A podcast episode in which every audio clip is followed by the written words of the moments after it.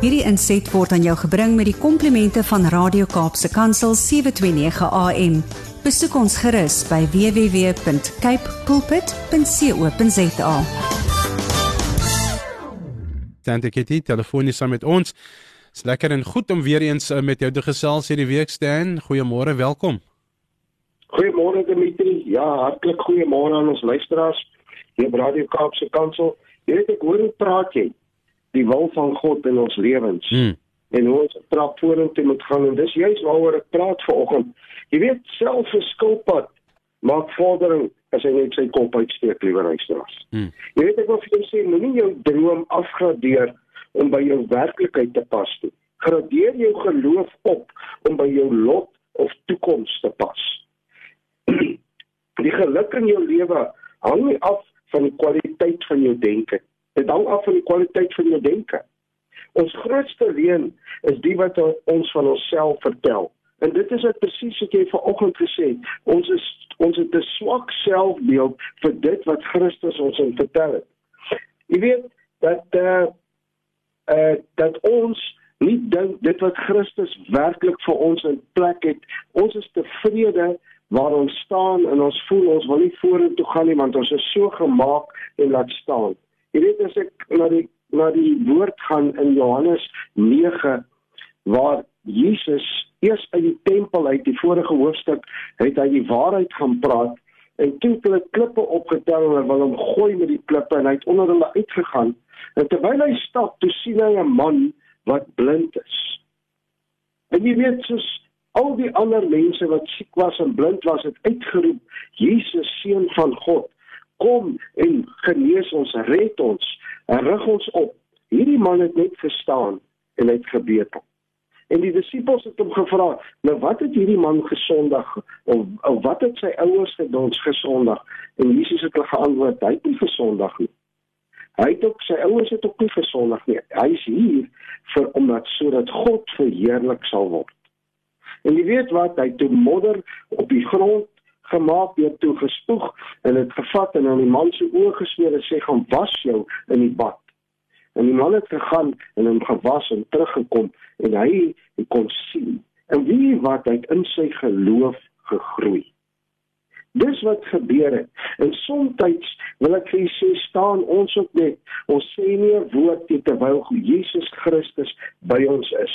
As kinders van God dink ek skiet ons onsself partykeer in die voet, liewe luisteraar, omdat ons altyd geneig is om die slegte in ons lewens raak te sien. Ons sit soms ons lig onder 'n maatemmer ten einde nie die fokus op onsself te plaas nie. Is dit nie waar nie? Ek wil nou nie dit doen sodat ek aandag op my kan vestig nie. Terwyl ek vir Jesus Christus moet uitstaan daar waar ek is. Ek moet 'n lig wees in die donker wêreld en juis nie hierdie lig onder 'n maat emmer plaas nie. God het vir my en jou bestem om uit te staan sodat ons boodskappe van hoop kan wees vir die mensdom waar ons beweeg om ons is dat ons ons moeilike tye kan gebruik as getuienis ten einde ander te bemoedig wat soortgelyke hartseer of moeilike tye deurmaak.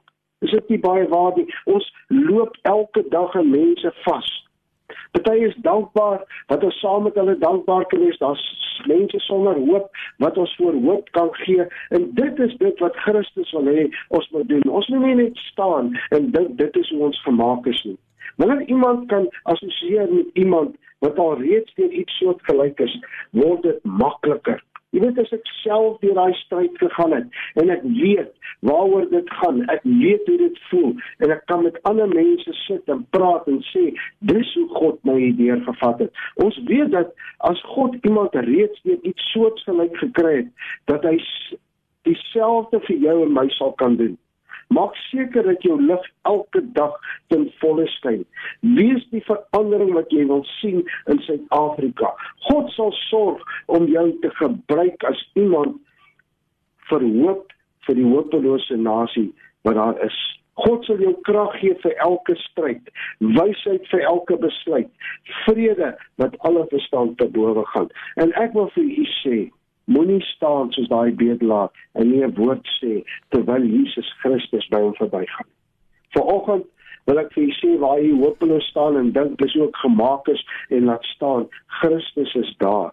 om vir jou meer te gee as wat jy ooit kon dink, want dis hoekom jy geskep is. Sterkte vir julle, ek wil hê julle moet dink oor hierdie woord en vat wat Christus vir jou gee. Staan op. Wees verseker, hy seën jou elke oomblik. Dankie Dimitri en dankie aan ons luisteraars. Stan, baie dankie dat jy nog steeds die tyd gemaak het om vanoggend saam met ons te gesels. Ons hopelik uh, uh sien dan vir jou volgende week lewendig hier in die ateljee. God se rykse seën vir jou en het 'n wonderlike naweek vorentoe en volgende week as jy Here wil, dan praat ons weer. Baie dankie Dimitri, ek waardeer. Totsiens. Hierdie inset was aan jou gebring met die komplimente van Radio Kaapse Kansel 729 AM. Besoek ons gerus by www.cape pulpit.co.za.